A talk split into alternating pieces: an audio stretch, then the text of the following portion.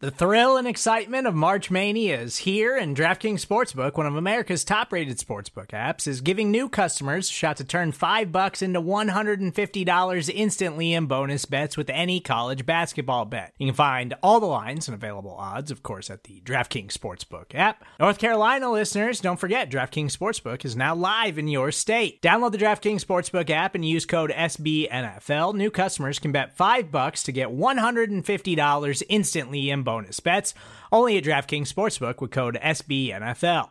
The crown is yours. Gambling problem? Call 1 800 Gambler or in West Virginia, visit www.1800Gambler.net. In New York, call 8778 HOPE NY or text HOPE NY. In Connecticut, help is available for problem gambling. Call 888 789 7777 or visit ccpg.org. Please play responsibly on behalf of Boot Hill Casino and Resort 21 plus age varies by jurisdiction. Void in Ontario. Bonus bets expire 168 hours after issuance. See DKNG.com slash B-ball for eligibility, deposit restrictions, terms, and responsible gaming resources. Blue and orange, blue and orange, blue and orange. First down, first score, first place, first roar. Blue and orange, blue and orange, blue and orange, blue and orange. Down. What's going on, everybody, and welcome back to the Rule of Three podcast, where I, myself, Robert Schmitz, Danny Meehan, and Brandon Robinson are coming together to, after finally getting to watch the film of the Bears Packers game to break down what happened as at as low a level as we can, while also talking about what it means for the Bears season and their future. Excited to have y'all along. Danny, Brandon, how are y'all doing today? Good. One step closer to a uh, future quarterback. It wasn't really anything that we didn't expect. We uh, we told you guys to bet on the Bears. I hope you guys made uh, bet on the Packers. Excuse me. Hope you guys made some money off the Bears. Danny, how about yourself? Oh, we're good, except for the dog losing its mind in my apartment right now. It's okay. I think the dog just understands the state of the Bears right now. Well, I, I mean, I, I when I was rewatching the game film on Game Pass, um, I actually had my dog throwing up in the bathroom after the first Mitch interception. It was great. Oh. She just couldn't help it. She she was throwing up, and I'm gouging my eyes out with spoons. It's great. Well, you know, it's it stinks the way this season is going. Though I do think it's been kind of funny to watch the temperature drop as the Bears uh, like season hopes do. Where, like you're saying, Brandon, the positivity here is that the Bears actually are jockeying decently for draft position with a whole lot of the teams that quote unquote they need to win actually doing so. The football team won, the Patriots won, and plenty of others. We could go through the whole list, but that's not the focus of this podcast. I think what stuck out to me, we'll dive into the game review like you're hinting at, Danny. What stuck out to me the most is that Matt LaFleur game planned around not only the loss of Akiem Hicks, but a lot of Chuck Pagano's personal favorite defensive tendencies really, really well. And as I went back and watched the first couple of drives, what stuck out to me the most was that it didn't look like the Bears defenders were playing particularly badly. The Packers were just game planning well, taking advantage of holes in the defense. They kept creating that Buster Skrine Davante Adams matchup that let's just say it heavily favored the Packers and they took advantage of it as often as they could. And also the Bears kept calling a lot of zone coverage. That uh, that touchdown to Davante Adams in the first drive in particular stuck out to me. I'm curious to hear what y'all think about it. Where they dropped Quinn into coverage with only Mack and two others rushing the passer, and Adams ended up making a play with six seconds to work with, and no defense is going to stop a guy or stop a guy like Davante Adams covering for six seconds. But it was just a bummer to watch a good defense that we know is good get tested in all the different ways that it doesn't want to be, and ultimately the Packers looked like a much better team for it. And am I seeing? Am I the only one seeing that? No, No, I mean, not at all. No, not really. I mean, it's kind of hard to not watch it and understand that they really were just going to attack Buster Skrine. They did it all game. Like, and then there, I think there was a play I saw where I'm trying to remember when, but it was like somehow was it Danny Trevathan ended up one on one with Davante Adams, and it's just like, what are you, what are you supposed to do? Like that's they created the matchup. It's not anyone's fault, but that should never happen where Danny Trevathan's covering a, one of the 10, 5, 10 best receivers in the game by himself. I know Brandon's talked a lot about that. Dear Brandon, do you want to explain how that happened? Well, the the problem is it's like it's it's zone coverage and it's just a simple drag route. So I mean, you're gonna you're gonna have that matchup like quite often. on, on that play design. Um, but the problem was that Danny Trevathan just did not see it coming at all and so he reacted late. And once you react late to Davante Adams coming on just a simple drag, like it's just a step for step race. And Davante Adams is going to miss that.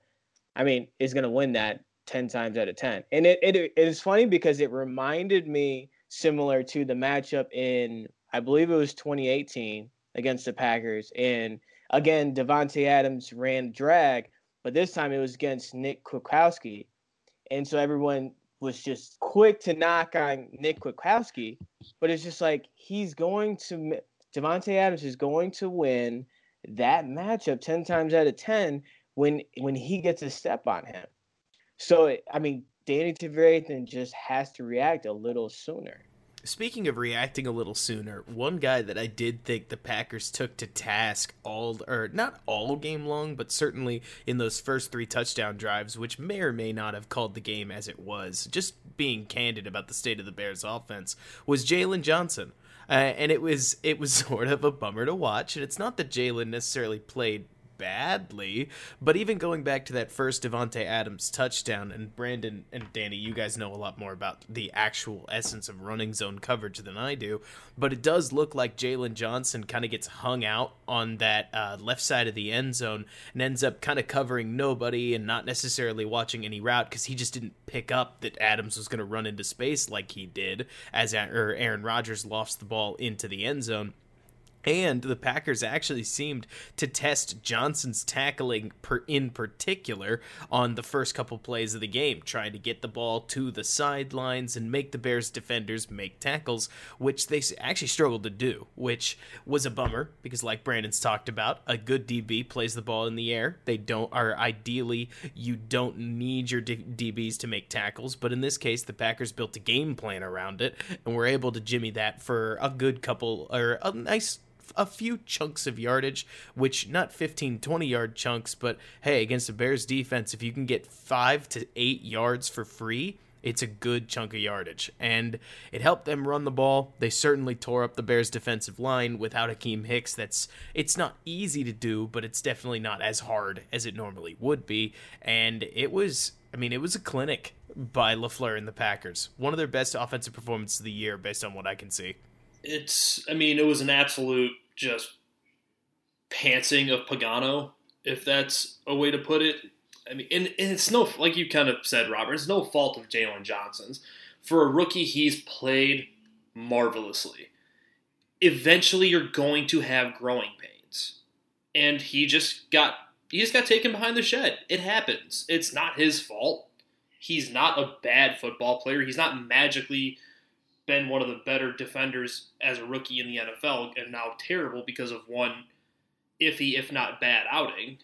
Like he just got kind of worked, and it happened to the whole defense. Like, and it was one of those things that I wanted to kind of touch on. Is it was a popular thing on the timeline, and to hear people like on, especially I, I live in the city of Chicago, to hear people saying, "Well, they just really missed Akiem Hicks."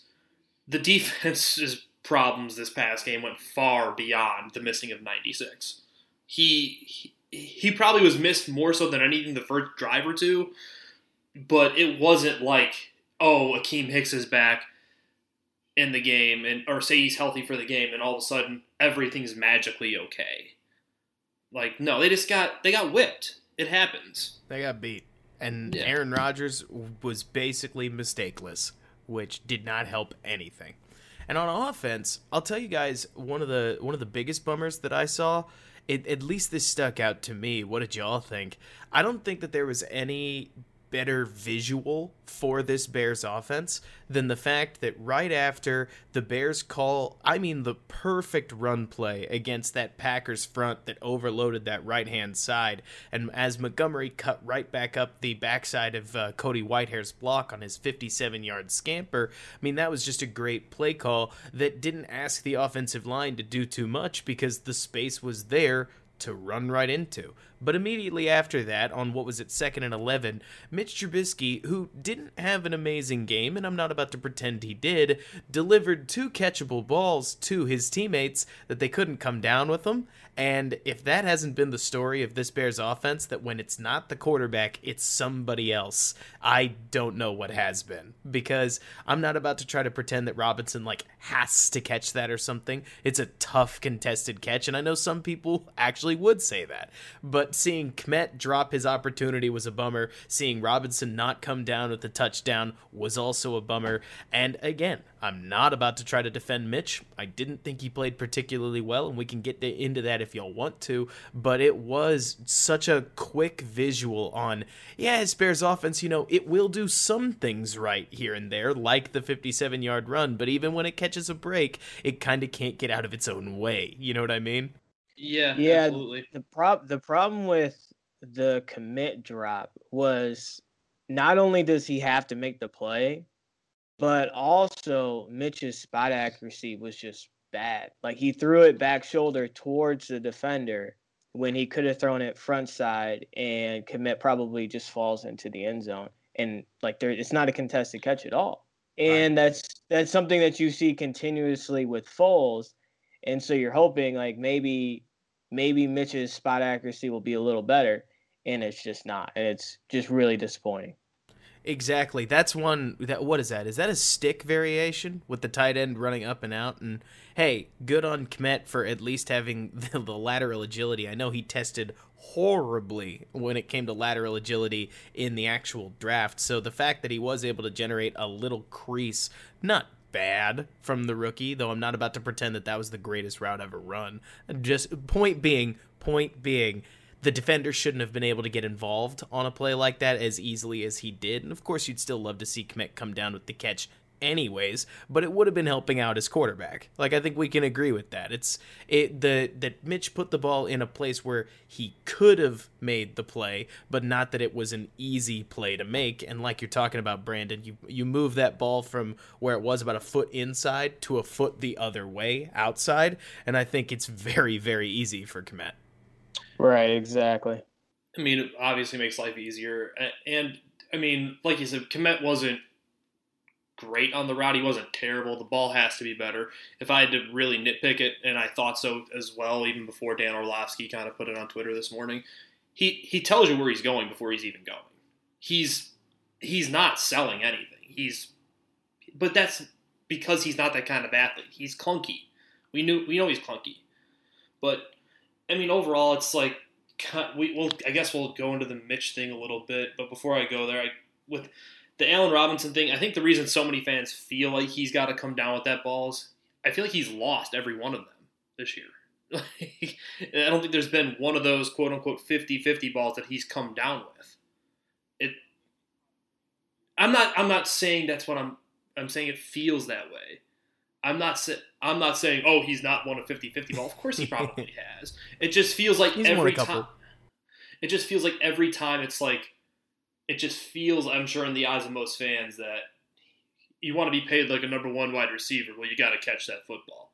No, I'm- I totally agree. I mean, it's been it's been a tough year for Allen Robinson, not just because of the state of the team, not just because of his contract situation, but also because when you've got these highlights that he came down with, what I think is hard to f- or remember, Danny, to your point, is that Allen's come down with almost all of these over the last two years.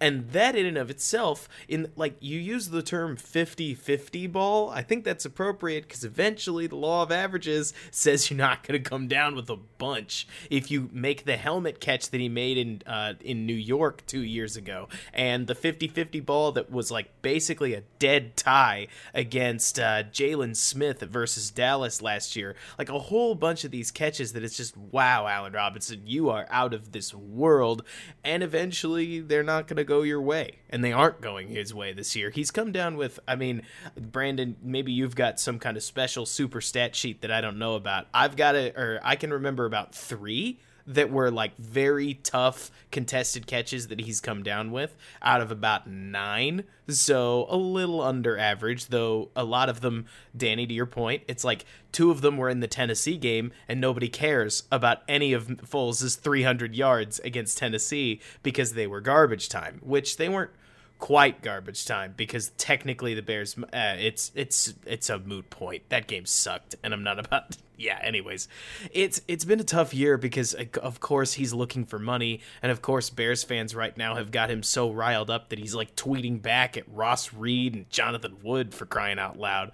But uh yeah, it's it's rough year for everybody, and I got to tell you, if I was a Bears receiver right now, and the big solution to Mitch Trubisky had been Nick Foles, who hasn't played outstandingly well in Chicago to say the least, I would probably be frustrated too. No, what was funny was Robert Mays actually made a video of cutups of Allen Robinson making contested catches this year because Bears fans were ripping into him about not making those contested catches. That's awesome. So this this whole this whole situation is just really really entertaining to me. I'm gonna go find that right now uh, because I have to see this. That's hilarious. It's 53 seconds of him just balling. But yeah, it or what else did y'all see from the offense? I know one thing that surprised me.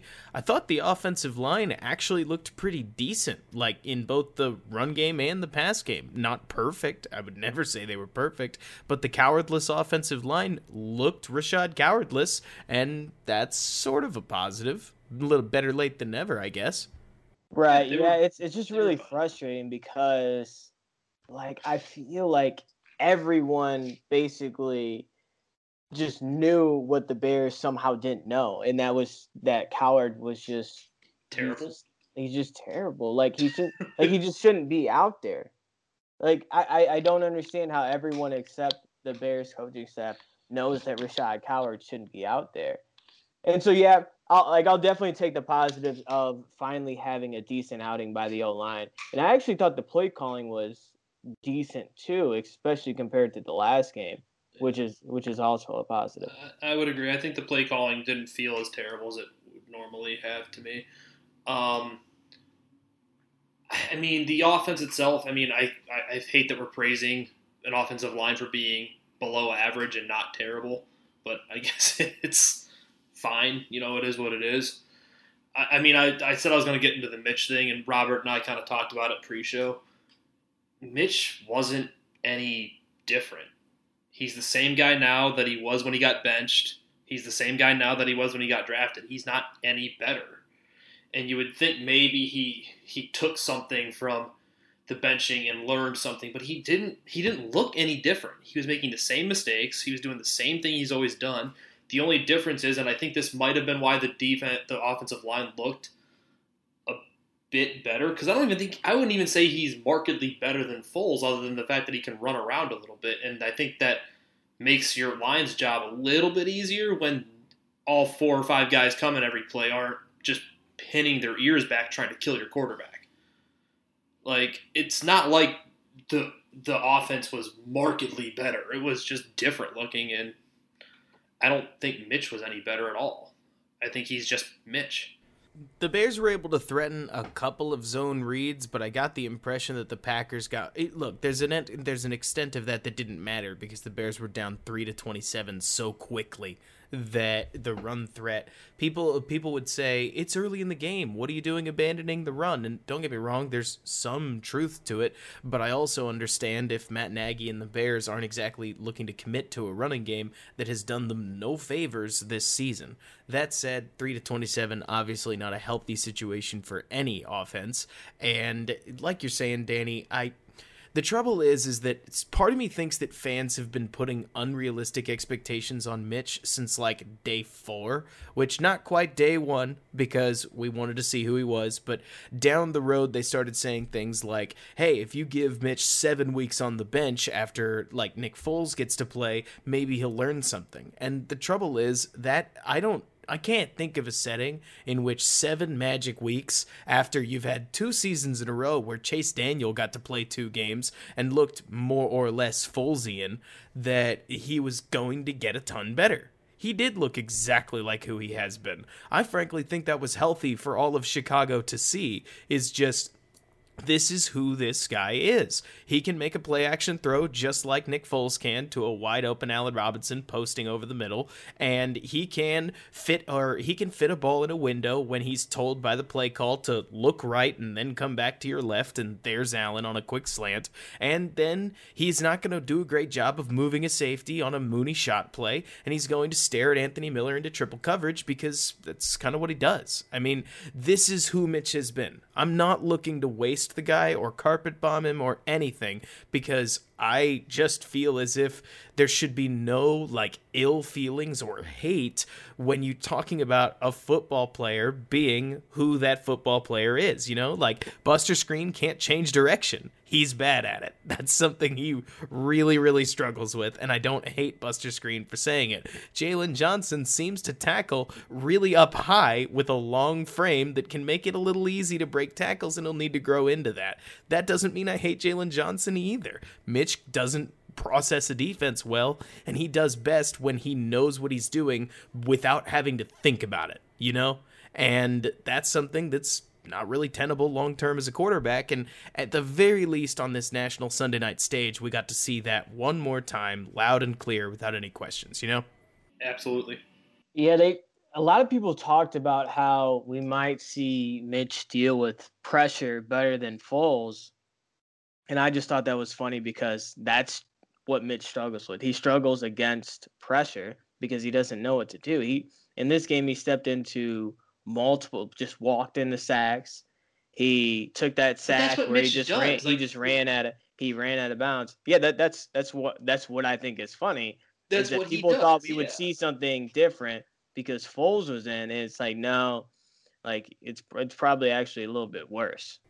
And for those Bears fans that have wondered why it is that for, I mean, weeks now, we've sounded as negative as we have, frankly, about just the whole Bears offense, a lot of it is because when you look around the league, there are other quarterbacks, plenty of other quarterbacks, that are doing a lot of the little things that we would complain about better than we are. And with the state of the Bears' offensive line, Foles couldn't be less of a match at the moment. Like the things that Foles does do well need to be covered by an offensive line that's basically, uh, what do you guys think? Probably top eight in football, Ish. more or less. Like Yeah, it at least had to be the top third of the game. you have to keep as many free rushers away from Foles as possible because he can't avoid any of them. Like he might be able to move in the pocket a little bit if he trusts his interior, but he, he doesn't trust his interior in Chicago, that's for sure. Um, and he's instead like fade away YOLO Foles a hundred percent of and the then time. even even then, like the one good play we talked about where they're running against a, a weak box and Montgomery goes for fifty plus. Like it's you want to compliment the play, but then it's like for me, especially as someone who I think I had him as his, the second or first best running back in his class. You saw his negative rear his ugly head. He can't get away from anyone. He's he's he everyone's step for step with him or catching him. Mm-hmm. Hey, at least he kept him step for step and didn't get it closed off at like the twenty-five yard line or something. Because it's did just it. like there's nothing you can really point to and say that guy's awesome or that guy did this other than the fact that you have Allen Robinson and then it's he's in his feelings in on Twitter. Like it's just a very sobering thing to do as a fan and, and someone who tries to and as as I'm as I know you two do trying to analyze this because when you really sit back and objectively analyze the offense they don't do anything well. It's you're just banging your head against a brick wall watching this film over and over again every week.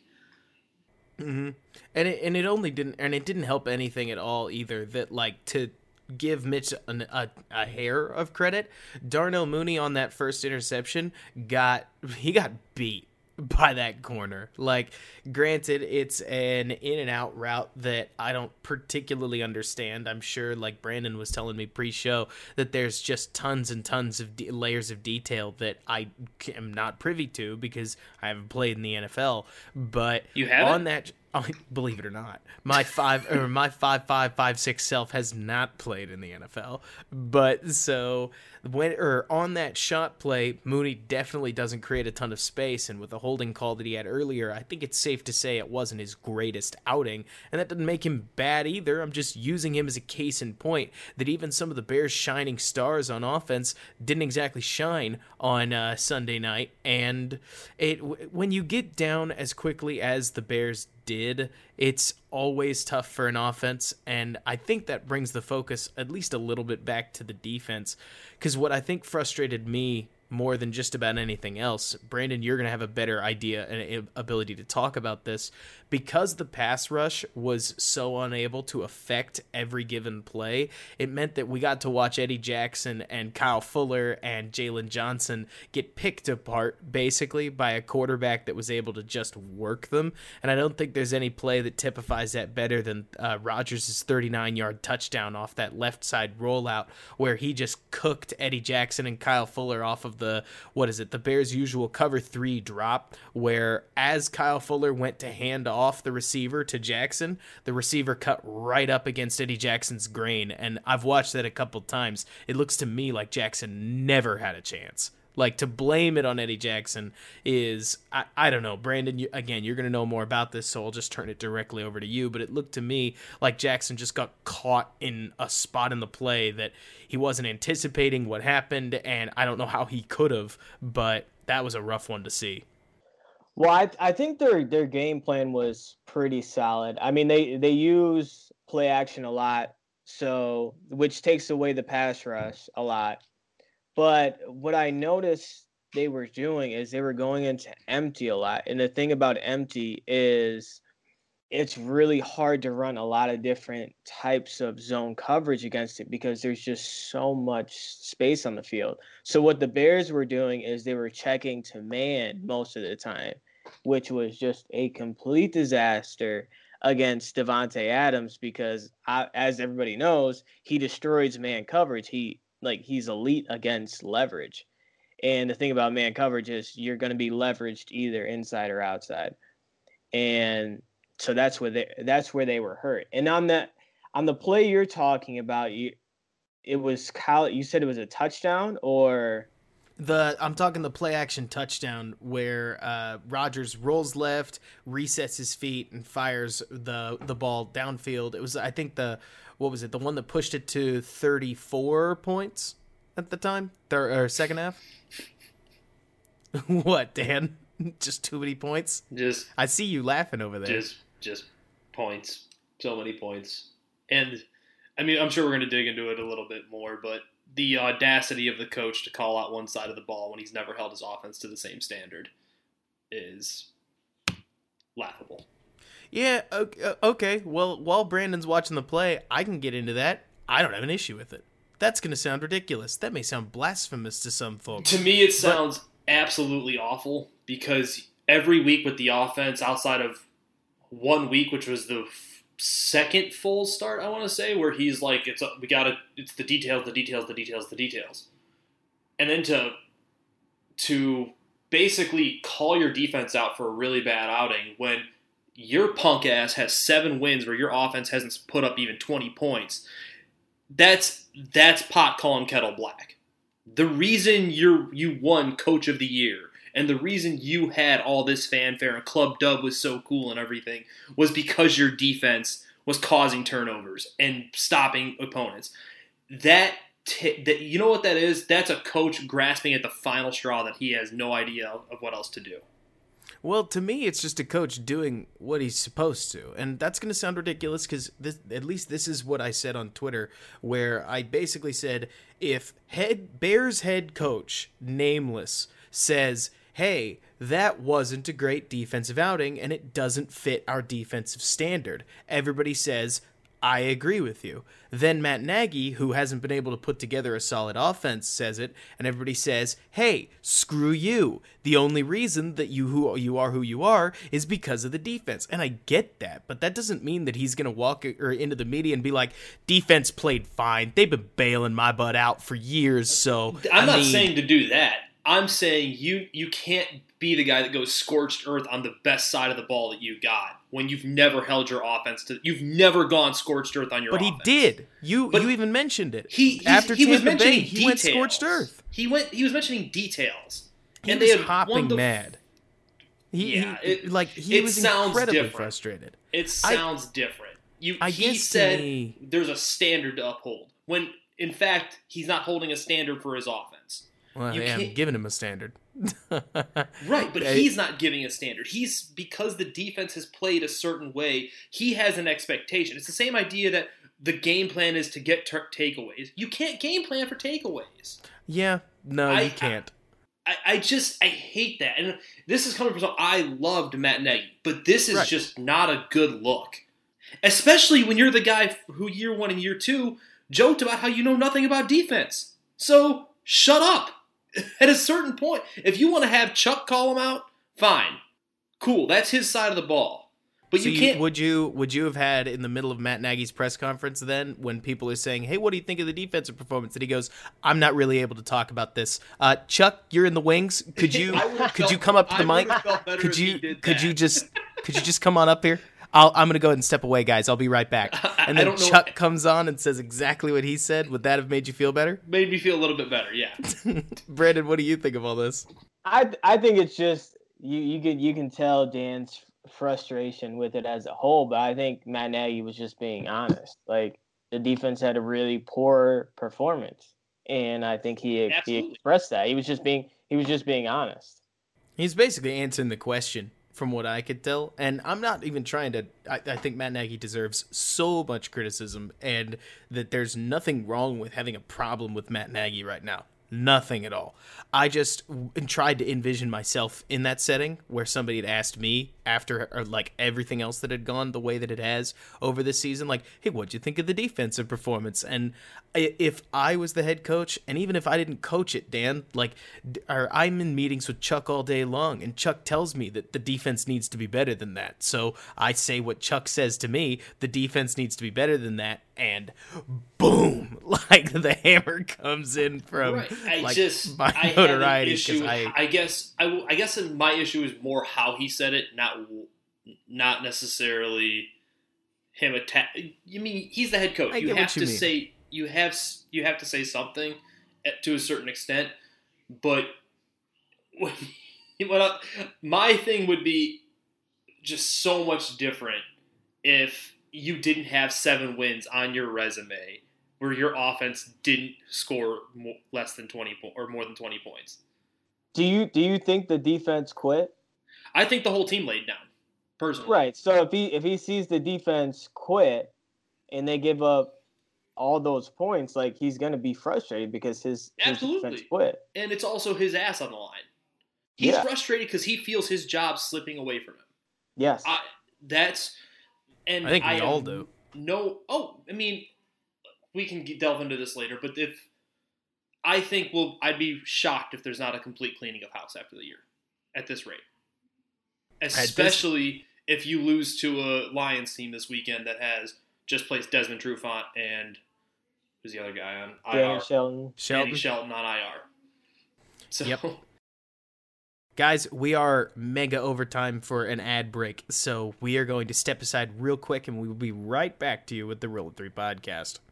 And we are back with the Rule of Three podcast. I myself, Robert Schmitz, Danny Meehan, and Brandon Robinson here coming at you, breaking down the Bears game after the Packers. And I think that this is as good a time as ever to move into preview, unless we have anything else to say about the game. I would love to, but with the way that the linebackers got washed around from the Packers formation, defensive line got beat, I don't see a whole lot of positives to pump out of this game, and we're going to kind of need to be moving on to the next one anyways, especially because if you guys are reading the cards like I am, I think this Bears Lions game is might as well be Matt Nagy's last stand if it hasn't happened already.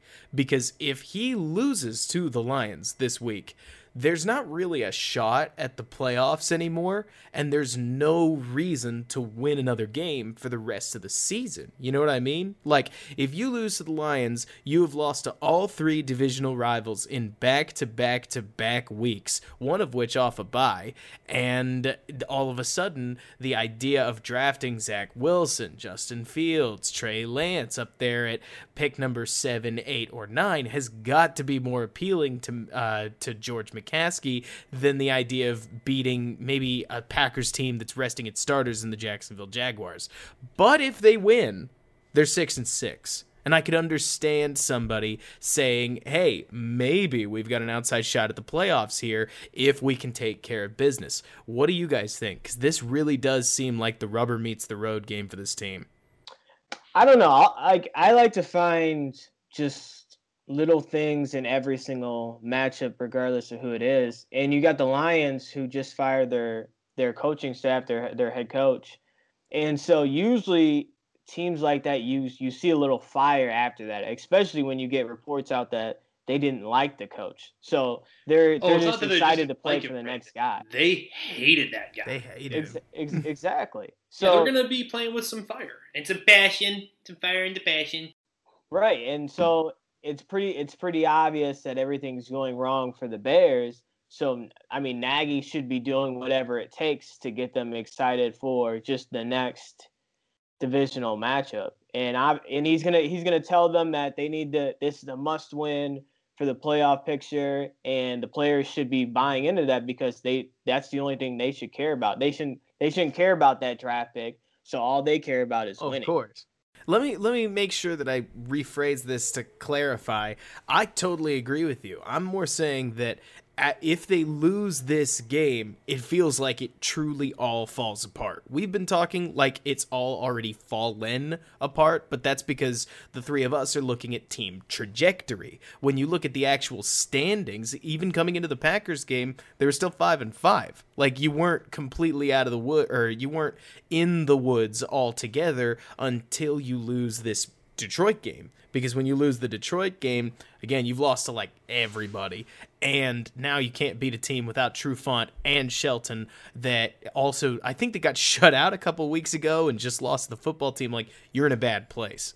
Right. I'm just pointing out the difference between like a fan's perspective towards Mhm. a player's perspective because I I'm 100% fan's perspective. I'm thinking about the draft pick.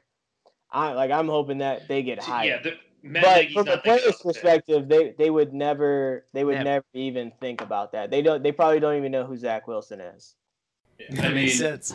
I mean, I, I think I agree with both of you on this point. The other thing that we haven't brought up yet, but I, I didn't know it until probably a couple hours after Matt Nagy's press conference on Monday morning, that Virginia was in the stands in Green Bay. So let's talk about this real quick, just in the sheer landscape of the world, not the football game, the world. Virginia McCaskey's 97 years old. There's a global pandemic of which has killed 200,000 plus people in the United States of America. She is probably the most high risk of high risk, and on top of that, Wisconsin's a hotspot. And she went to Green Bay, where they just got their ass handed to them on prime time television. Annihilated. That's not good. And so, from a fan's perspective, and, a, and really more of an objective observer's perspective, especially when you factor in the last time the Bears got embarrassed on national TV by the Green Bay Packers was in 2014 under Marc Trestman. So, factoring that all in, she risked her potential life, or the, what's remaining of her life, to go watch this product. I would be remiss if I didn't think, especially given, especially when they hired uh I want to say it was before the Fox hiring where George came out and said, "Oh, mom's pissed off," yada yada yada. You don't think if she was pissed then that she's pissed, not pissed now? Well, unfortunately, the Nagy tenure hasn't exactly brought a whole bunch of not embarrassing Sunday night games against the Packers. Where, and I'm going strictly off of memory here, the 2019 Week One game was about as embarrassing as it got, with a choked away lead. Was it three to 23? Uh, I I can't remember anymore. I have kind of blacked that one out. Um, but so. yeah, that was embarrassing. Then there was the game that was it, you go back and forth between whether it was or wasn't embarrassing in Lambeau, where it felt like the Bears just got cut to pieces, uh, and that's the one where the Bears came uh, one Jesper Horsted lateral away from actually going to overtime, uh, if memory serves, maybe Yeah. winning. I can't remember what the score was at the time. Hey, but Matt Nagy would have gone for two. I gotta think so. But so Yeah, let's. and then it we'll- wouldn't we'll have pretend. worked because his his aggressive decision making never works out for him. It would have been But- too cute.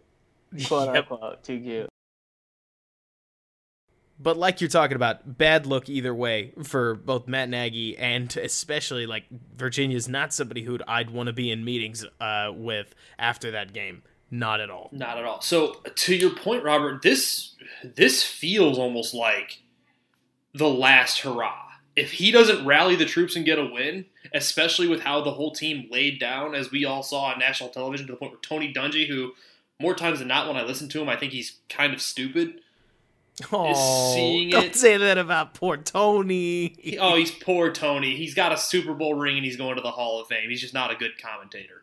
It's you know, it's neither here nor I there. gotcha. I gotcha. But when he says something like that, that's a dude who is a Hall of Fame coach, has won a Super Bowl, has probably had a team almost quit on him. You don't think he knows what that looks like? he does. This that overall picture on national television, from the commentator to the team doing it to Nagy going scorched earth the next day to Virginia being in the stands for everything. If you lose to Detroit after all this happens, that's probably it. Like, and I, I wouldn't be shocked as much as the Bears never do the in season thing. I wouldn't be shocked if that's what came. Well, what I certainly find myself wondering is at what point, like Brandon, you you and I have, or like you were you were talking about how there's a huge difference between the way that a fan interacts with the team and the way that an actual team member interacts with the team. There is the point where, and this is entirely speculation. I have never heard of this before, right? But say the Bears lose against Detroit, which you know we haven't actually done a preview. Without Shelton, without Trufant, I think the Bears offense has a very decent shot to shoot with uh with like to actually play decent ball here against Detroit in Soldier Field. I think a lot of it's going to come down to the defensive play calling because I don't think Mitch is a hard book to solve, but Matt Patricia's kind of never bothered to. So uh Mitch is a picture book with pop ups. Sure, but we'll we'll see if they actually decide to challenge him with things like zone looks and swarming Allen Robinson, like they did in the first three quarters of uh, their first game before they lost all of their cornerbacks. But uh, we'll see what happens there. Either way, getting back to what I was going to ask you about, Brandon, you got to wonder whether if the Bears do lose to Detroit, George or somebody might step in and say, "Don't win any more games." I understand what you're thinking. I understand. But you're all already fired. So don't win any more games. Like Yeah, well, nothing's the- changing. The the thing about that is Matt Nagy's contract is guaranteed. So he would basically tell him to get lost because there's there's no way that he would ever not try to win games if he especially if he's already fired because now he's trying to get his next coaching Yeah. job. So and that, that would just be a terrible look upon him. Yeah, he's not gonna if he if he remains employed, or even if say they do fire him midseason and Chuck Pagano takes over as interim head coach. He's not going to want to lay down either. They're No, none of Chuck, them Chuck's not that Co- Chuck's not that type of dude. no these guys. It, it, even players like I think the players thing is more or less kind of just a culmination of everything and just being like, I'm tired of this. Like, and it sucks to say because they're pro athletes getting paid umpteen million dollars a year in some cases, but it's just Can you quantify that umpteen? umpteen. Yeah, uh, it's it's uh, between uh and ump. It's the culmination of both.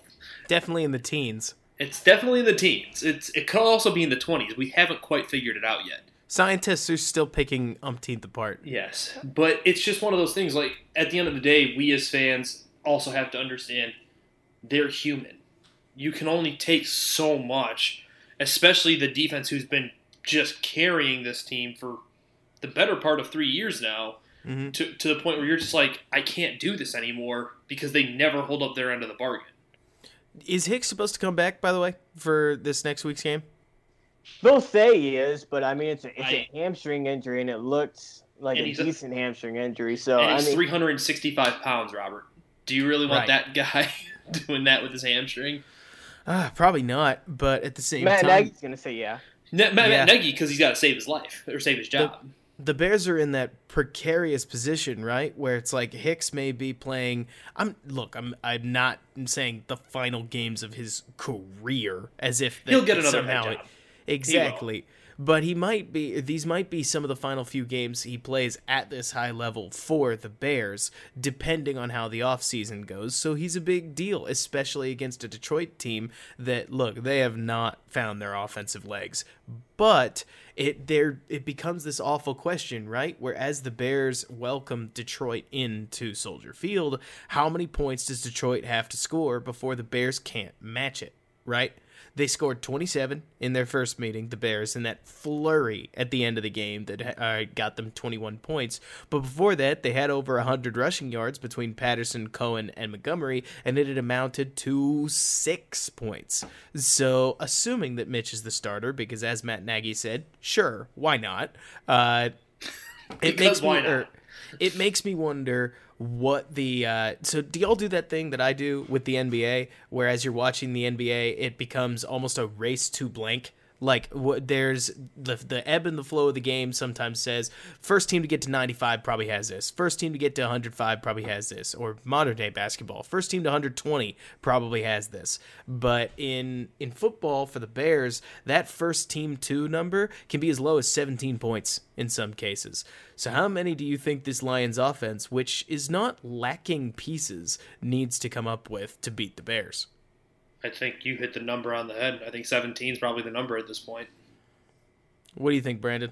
I think I think that's low. I don't know what the total is for this game, but I would I would certainly take the over because I don't think I don't think any either one of these defenses are sitting pretty right now.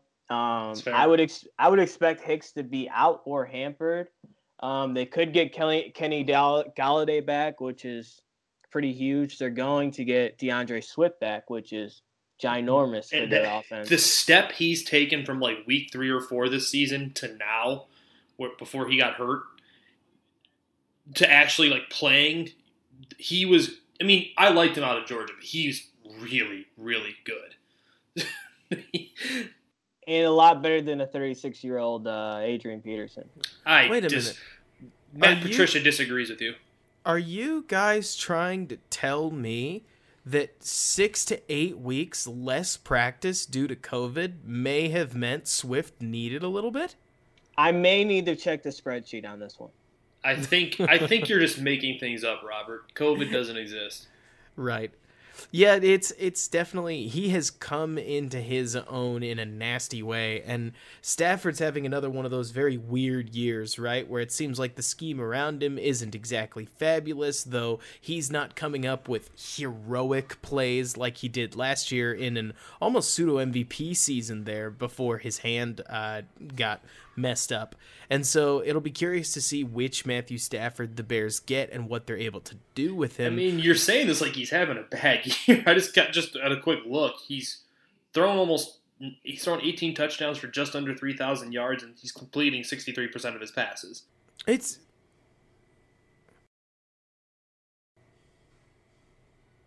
No, Mhm. I know. I God, he he's one of those. I guess you know, for as much as we make about finding the guy, for all intents and purposes, Detroit found the guy when they drafted him. No, absolutely. they I, I agree with you. He would he would be the uh, I don't know. Like That, you I mean, he's had a. Re- I'm just like just because we brought him up. For as bad as he is as a as like the team he's been on, he's still 73 and 86 in his career, which isn't bad for as bad as you think Detroit No, is. Not And that bad. He's I thrown mean- for 43,000 yards, 274 touchdowns, only 142 interceptions, and he completes lifetime 63% of his passes.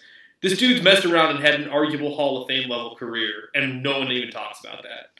Well, I would It's- never put someone in the Hall of Fame with below 500. I'm just saying. First of all, me too. But I'd, I'd say I'm that- saying just the counting numbers. He's right. put together a really, really good NFL resume. I feel like Stafford's in that same like category right now as a guy like Matt Ryan, where if he's not playing at an insane level, he's bad and replaceable because the team around him is bad and you replace the quarterback on bad teams. You know what I mean? Mm-hmm. Like it's it's it's hard to grasp and I understand this. It's it's a hard thing to grasp when your quar your team isn't very good, but your quarterback isn't the issue. Like that is a, a big thing to fix because your quarterback's supposed to lay the foundation. A lot of times changing the guard in that case, it's just the natural thing to do. And both Ryan and Stafford are having that same season like you're talking about, Dan. They're, they're not bad. They're playing pretty good football. They're just not playing their best football ever. And on the Lions and the Falcons, that could equate to a new young quarterback, depending on how things go. And I'll tell you what, if Stafford did hit free agency, I don't know where his contract situation is at. That would that would certainly make things interesting. That's for sure. Just The Bears would love to have either. I'll just Mhm. put it- Yeah, well, Matt Ryan's new money just kicked in, so he's not going nowhere. But But yeah, it's either either way. This game, I do think, like you're talking about, Brandon. Th- so going into this week's game against the Packers, uh, I was surprised that Mitch in the offense wasn't able to score more.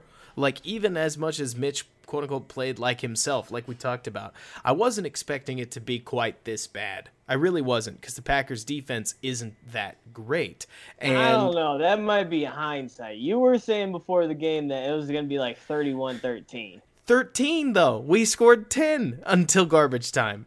It, it, it felt like more, but maybe maybe you you good point. Either way we'll we'll move past it because you're right. I may very well be uh, to like hindsighting myself. This detroit game if the bears score 20 or 24 points not going to be shocked because it's the lions. They're not very good they've had so much success against the lions in the past or in the past i doubt that the detroit team is going to just rip up their whole defensive playbook you know like right in the middle of their season so I'll i would be- imagine yeah I'd be interested in that because they run a lot of man coverage and, And it that's what hasn't Mitch hasn't hasn't worked at all. So I think it's I think it's tough on Matt Nagy and uh, Bill Lazor to exactly game plan for what they're going to see. Because if I if I was the one taking over the play calls to the defense, I that that's exactly what I'd do. I'd rip up everything and just go to regular day one stuff. makes sense I mean, Like, that's probably what I would do if I was calling the defense too, because Patricia, for as much praise as he got coming from that New England system for being a rocket scientist, a literal rocket scientist and everything, it's not like he was With a burner reinventing. account. A rocket scientist with a with burner. the burner account. Yeah, with a burner account, rocket scientist with a burner account. It's not like he was reinventing the wheel with the defense he was playing. Like he was running very basic, almost. I would. I hesitate to use the word in the NFL, but it was almost vanilla. Hold on, Dan. Hold on. Are you trying to criticize the guy who has taken all the credit for Malcolm Butler's interception there at the end of the Seahawks game Super Bowl? Are you really trying to criticize that guy? No, he's a no, he's infallible. but yeah, if you it- didn't know, he won a Super Bowl. Oh, yeah, he would tell you. He would definitely tell you. but yeah, this is uh this is a game that really is interesting because, like you're talking about, Brandon, uh, the scariest part about this as a Bears fan, like if you're a Bears fan that wants to win the game, is that you could make the argument that the Lions just subtracted their, like they, they got a lot better by getting rid of Patricia. Addition now by you add subtraction. Yeah, now you add the motivation of the fact that all of these Lions players have to prove that Patricia was the problem against a team where it's possible to do that. Like you're not, they're not playing the Packers, and this one this one has the trappings of a surprisingly like a surprisingly solid football game if Matt Nagy can get the Bears up for it, you know? Yeah, every I, I keep seeing on my timeline like this is a, a game the Bears should win. And it's just like the Bears shouldn't win any game. Like yeah, I mean, there's The Jackson, I think they could beat Jacksonville, but not if Mike Glennon has a revenge game of revenge games. Well, I mean, what I what I mean, you guys know, my big thing was always if you have this defense, you you have a shot. They no longer have that defense. They they don't have that same build up and motivation anymore. So how are you possibly going to say, oh well, they still have a shot because this defense is playing? Especially if it, if I'm Akiem, why am I playing? My hamstring shot. The chances of the playoffs at this moment are probably closer to nothing than they are anything. Like if you're thinking logically, now he doesn't obviously think that way, but I'm saying just in terms of selfishness and his health. This is now going to be two years in a row where, with his elbow last year and his hamstring this year, get just get through the season. Yeah, I don't, I don't know. He's he's one of He's those competitor. competitors, He's- so he's I a- I, he's a I wouldn't lunatic, expect that. I don't know. I, I really have no idea, right? I mean, the saddest part about watching this last uh, game against the Packers was that I watched Khalil Mack still put together a very solid game, and he just couldn't influence the game beyond his stat or like beyond the ability of one defensive player. You know, does this make sense? Like I, I'm feeling Yeah. like I'm tripping over my words here, but Khalil Mack was getting chip blocked, double blocked. They would have somebody like backed up for him. I thought that was really impressive, where basically he would beat his man, and then there'd be somebody waiting for him to have to beat afterwards. So instead of beating a common double block, it was more like he had to beat two blocks, and Aaron Rodgers was able to make a play in that time almost all the time. And also with play action, they were able to take him away. And watching this just made me sad. Like I remember I got comments on Bear With Me after the game for being too negative and I totally understood it. I feel like I watched the death of like old school defensive dominance and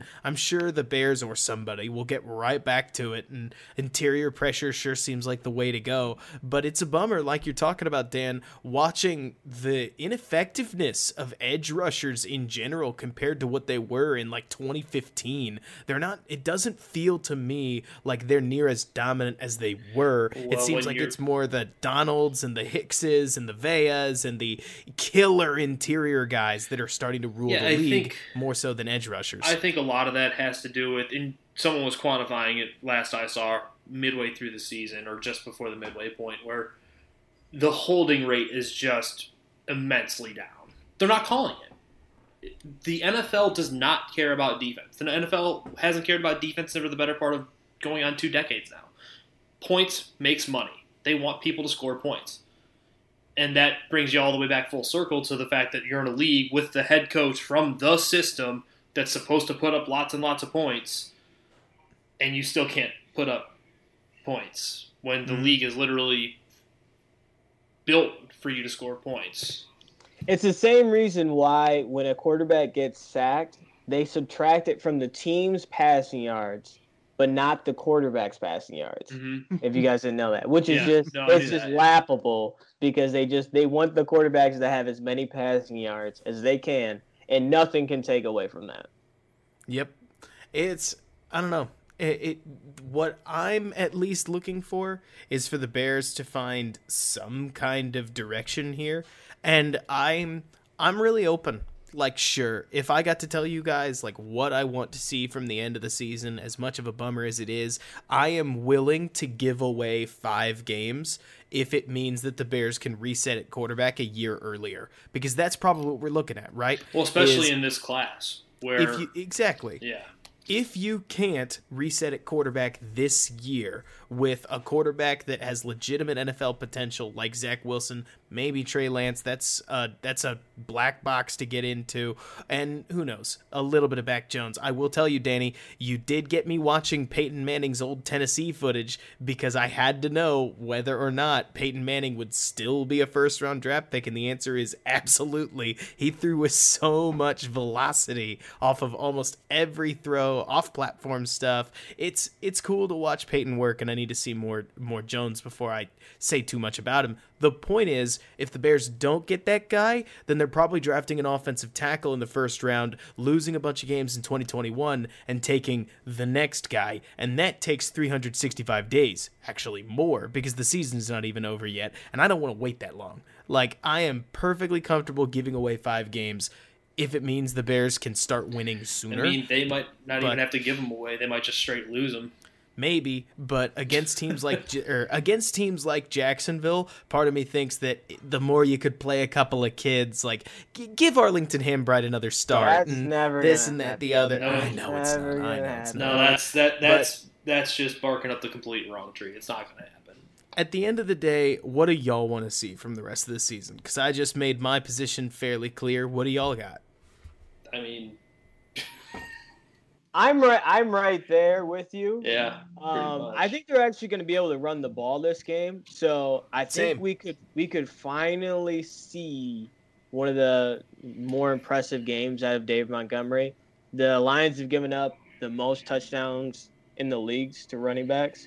If that makes sense, I tripped over my words there too. Um, surrendered the most rushing touchdowns in the league. i- yeah, they've Yeah, given up that- 14 rushing touchdowns and seven receiving touchdowns to running backs. So Man, just Dave Montgomery's probably going to find the end zone. God, just Probably. talking of just the way you phrase that, Brandon. 14 rushing touchdowns surrendered through the 12th week of the NFL is the most in the NFL. When we don't even have to go back, Well, yeah. what was it, 12, 13 years ago, where where LaDainian Tomlinson was running for 30 something touchdowns in a year? Holy moly. Yeah, the league has changed. changed to a say the lot. least. But to kind of answer your question, Rob, I mean, I I'll, I have a very hard time as a fan actively rooting for them to lose. Do I know it's what's best for them? Yeah, probably. But they're not gonna do that. They're not gonna just play Travis Gibson just to play him. You know, they're not gonna make dudes who are healthy scratches just play. It's not gonna happen. So I mean, I don't have an expectation anymore going forward. This is clearly a flawed, if not bad, football team who's now very hurt and may have very well just given up on the coach, at least for the essence of one game, at least.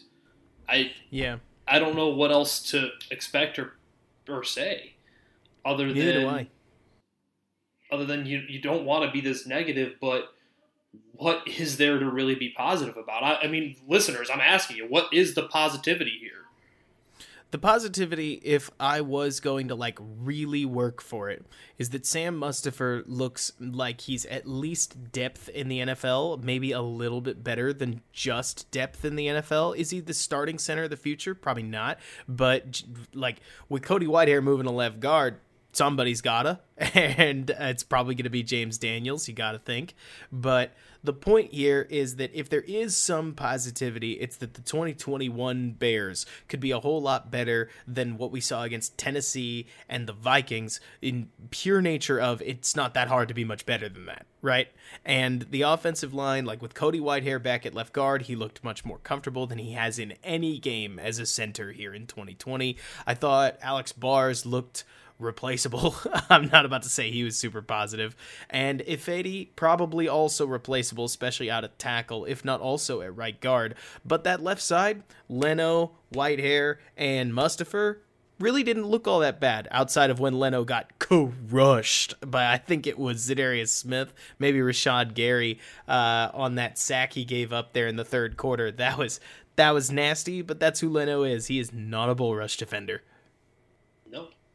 But yeah, that's the positive thing I've got, I guess. So the you've line got the you've got capable backups on your offense. line line was slightly better. Bears may have found some depth at offensive line in Sam Mustipher. That's it. That's it. Full stop. that's, So you're that's what we got. I, man, Don't laugh at me, Danny. That's Don't laugh at digging, me. bro. that's that's looking for something, man. Oh, I am looking for something, aren't we all? yeah, yeah, yeah. Yeah, about that. Br- Brandon, if you're or have you looked at the bets this week? Anything that looks particularly nice? Uh, Dave Montgomery to score a touchdown. It'll probably be at plus money. I would take it as soon as it comes out. Probably Well, I will. I will be taking it as soon as it comes out. You had another pretty solid week yourself, didn't you? I did. I did. Yes. Well, There you uh, go. We're hoping uh, string string those along. I think Danny did pretty well too. Yeah, I, I did. A, I had a had a nice little week. Awesome. Nothing too major, but had a nice little week. I mean, but kind of what I was getting at when you brought up the the lack of impact on pass rushers, there was literally, and it was pretty much where I entered the when I watch Bears games. I get to a full meatball phase at some point if something really just gets to me. There was two separate times where Robert Quinn was tackled by an offensive lineman and no hold was called. Khalil Mack was clotheslined and then tackled, and there was no holding call. And then they called a holding on a Bears wide receiver. And it's like, what? It just it felt like there was no consistency in anything. And then Charles Leno got called for holding when he got bull rushed over, which it's technically the right call. I'm not complaining about the call itself. I'm complaining about a lack of consistency in which it's not being called both ways. It's a mess. It's like how uh, what is it?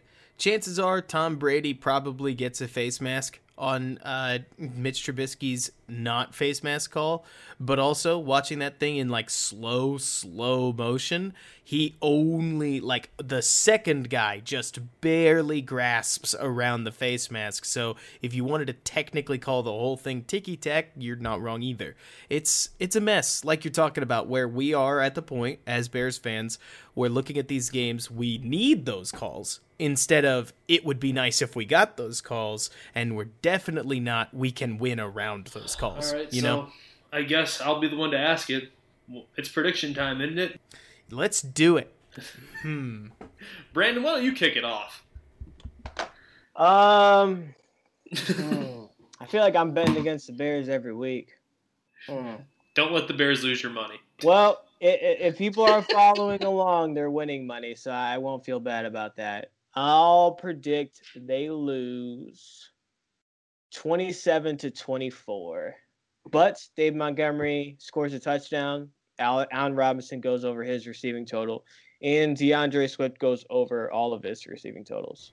All right, so here's how I'm going to predict this because I'm going to do it in a weird way, right?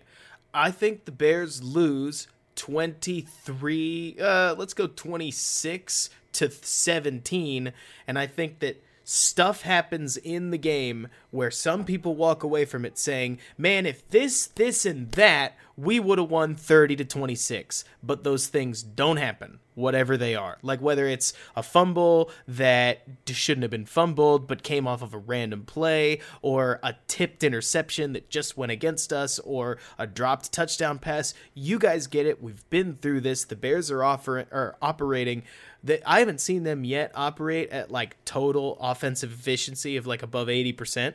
So I'm going to say they've got a ceiling here of about 27 points, but that they deliver on about 17 of that. Does that make sense? Yeah, I'm I'm kind of with you guys close to the scoring. I got like 27-20. Also, Detroit. pissed off Lions team, really dying to win. It's hard for me to bet against them. If it was the Bears in the same setting, I'd be like, if this was the teams that had fired the coaches, honestly, I think the Bears have a really good shot to take this one against an, a, a mad, like, post Patricia uh, Lions. But with Matt Nagy making his final stand and the team having done what it just did last week, it's hard for me to go against a motivated Lions squad coming into Soldier Field. Right. Yeah, I think Detroit's just that much more motivated than the, It- than the it's Bears, ju- and it's just I- hard. Don't think people realize the two different morales right now. Detroit probably feels like they're on cloud nine. They got rid of the tyrant. They're they're just it feels probably like the weight of the world's been lifted off their shoulders, and the Bears are pro- are dragging a freight train behind them, just trying to keep playoff hopes alive. That's two very different states of mind when you're an athlete. But you got to think that a Lions defensive leader, in the midst of the celebration, walked into the locker room and said, Guys, we're not out of this. We have to prove that it wasn't us. Like, we have to beat this team. And y- Well, you got to I mean, think. we that- all thought the the Falcons were a terrible, god awful football team, and they've what won four or five since firing Quinn. Four, Do I need to dare I bring up the Texans and how much healthier they look as an organization than when they were playing with under Bill O'Brien? Yeah, I mean, it, it sounds really stupid, and everyone's like, "Well, you're millionaires. Play for whoever they give you." Well, it's not how that works. Unfortunately, humans have emotions and feelings and thoughts. Well, and I think it's it's more of like they're playing every single week for a million dollars. So they like this isn't something new. Like if if, if we're playing for a million dollars Yeah, I for mean, one game, you yeah, we're gonna play all three million inspired. bucks for one week of football. I'm gonna go bash my brains in for one week. Let's go. Right, exactly. Like, Yeah. like where is the wall to run through? Sign Mhm. me up. it could even be a steel wall. I would still try. But yeah, either way, I think that this week probably sets the tone for the rest of the season. We're not picking against the Bears because we hate them. We love this team. Why do you hate the Bears? It's it's a Lions team. I mean, I think you guys are going to agree the whole reason the Lions keep getting picked to win the division in every offseason is cuz their roster for the last 3 years has been a lot better than their results. So, without the coach, ideally that roster reaches the results a little more and they're probably a little better team than what we than what we've been seeing at least over the last 3 weeks. Well, and we, we can take a second to laugh about how much money all of the quote unquote sharps have lost betting on the Lions every single year. Because Yeah. it, it is literally every single year. Every single I year. I see these every year. these sharps and nerds be like, "Oh, the Lions are the play. The Lions are the play." yeah, Every they're single because it's like it's like religiously their their over under for wins is like five or five and a half or six and a half, and it's like dude, take the over, take the over, and then they'll like the, the, they'll be something like twenty to one to win the North, and they're like, yeah, play it, hammer it. Like It's yeah. creativity. Like at its finest, the Lions find ways to lose, and the, they're the only team this season, I think, to get shut out. Right? Like that was impressive because that's what the Lions do. But even so, going all the way back to it, maybe you know what? There's a decent chance we could all look like total idiots because the Lions come out and out lions us. And the moment I'm- that we have a little bit of faith in them, they come out and la- or, and they just pull another Detroit move and find a way to lose this game. But we'll see. Everything in my brain says Lions this week, as bummed as I am to say I it. I believe last I checked the line for what for all the saying Lions. I think they were one and a half point favorites last I checked, which is in hilarious. this game. Yeah.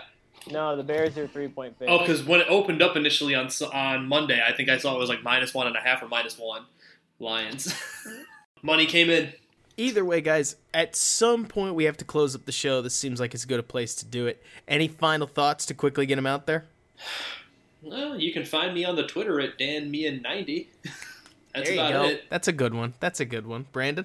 At B Rob NFL, bet David Montgomery to score a touchdown. Why do You hate me- the Bears, Robert? You can uh you know me. You can find me over at Robert K. Schmitz. That's R O B E R T K S C H M I T Z on my YouTube channel, Run Pass Opinion, and of course this, the Windy City Gridiron podcasting channel on a week to week basis. Yeah. So Bears fans, we will see you soon. It's been a weird week and a weird season, but we're all in this together and we'll get through it as a unit. So until next time, Bears fans, bear down. And thanks so much for hanging out with us. Bye bye. Blue orange, blue orange, blue and orange. First down, first score, first place, first to roar. Blue orange, blue orange, blue orange, blue orange. First down, first score,